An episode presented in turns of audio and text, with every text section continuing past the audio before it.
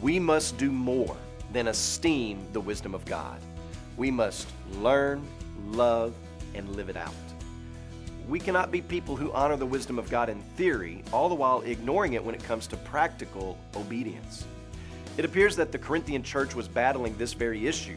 They were running full stride into the wisdom of the world after having been converted to Christ. They were attempting to add earthly wisdom to heavenly wealth. And if we take a step back, what did it get them? Well, if we look at this book alone, we see it brought them division, an anti authoritarian attitude towards Paul as an apostle. It brought them a loveless attitude towards each other, sexual immorality, animosity, arrogance, neglect, the embracing of what was the currently trendy philosophy of the day brought all of those vices and bad attitudes into the church. And we are under the same threat today. You, your children, all of us are under the same temptation.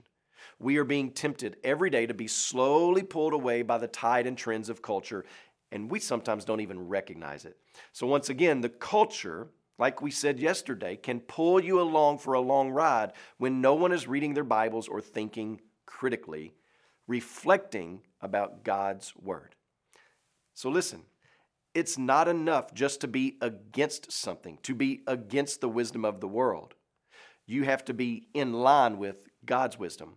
And not because it makes you a good person, but because it feeds your soul and draws you into communion with God as you trust the author and the creator of life itself.